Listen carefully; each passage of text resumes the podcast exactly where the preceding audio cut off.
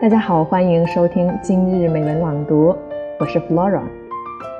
今天给大家分享的是一篇感人的英语长文《Grandpa's Bee》，外祖父的蜜蜂。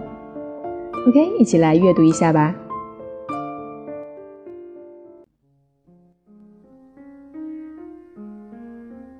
A long time before I was born, my grandma and grandpa moved into the house on Beechwood Avenue. They had a young family of four little girls. The little girls slept in the attic in a big feather bed. It was cold there on winter night. Grandma put hot bricks under the covers at the foot of the bed to keep the little girls warm. During the Great Depression, work was hard to find, so Grandpa did whatever job he could.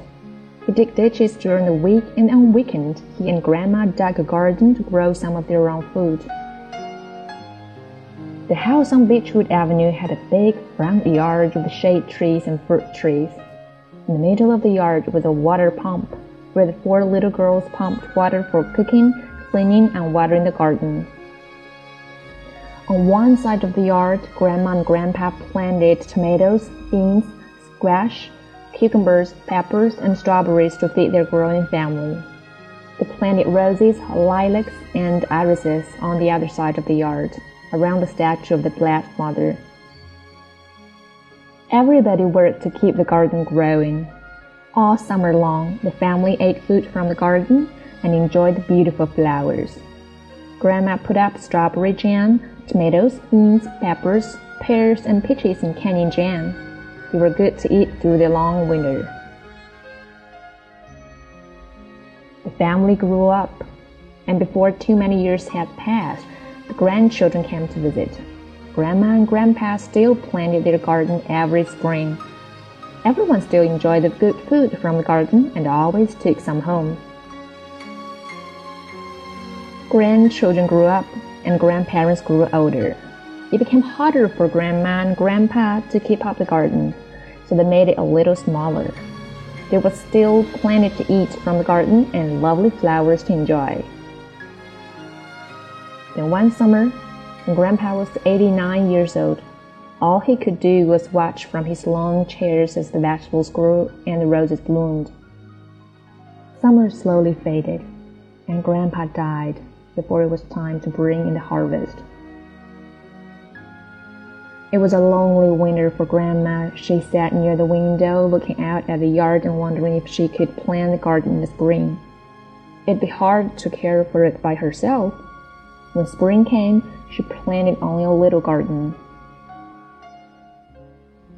One sunny day in the early summer, Grandma heard a commotion in the front yard and looked out of the window to see a frightening sight. A gigantic swarm of bees filled the air between two tall trees.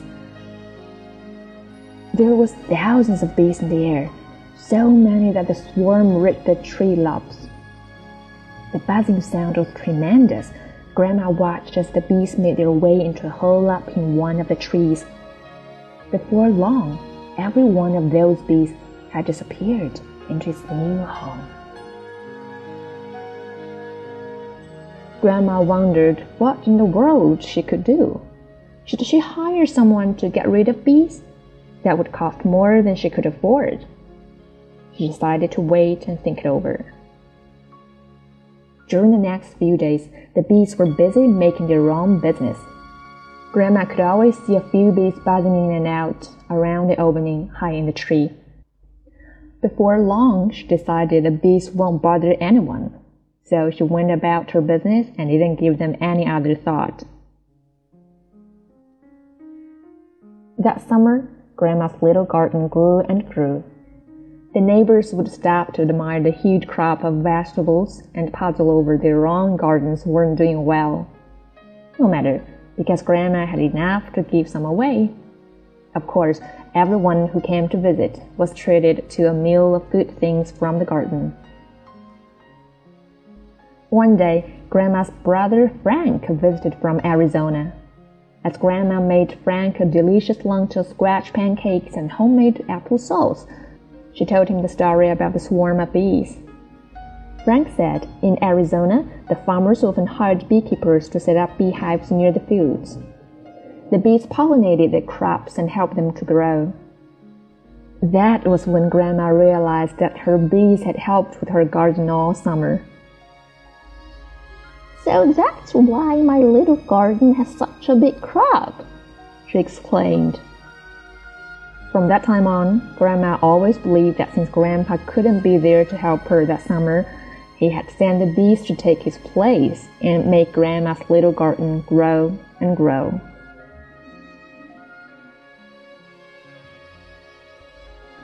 OK，以上就是今天的文章《外祖父的蜜蜂》。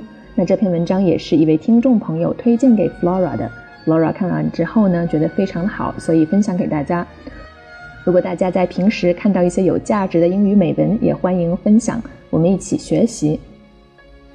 OK，今天的节目就到这儿，咱们下期见，拜。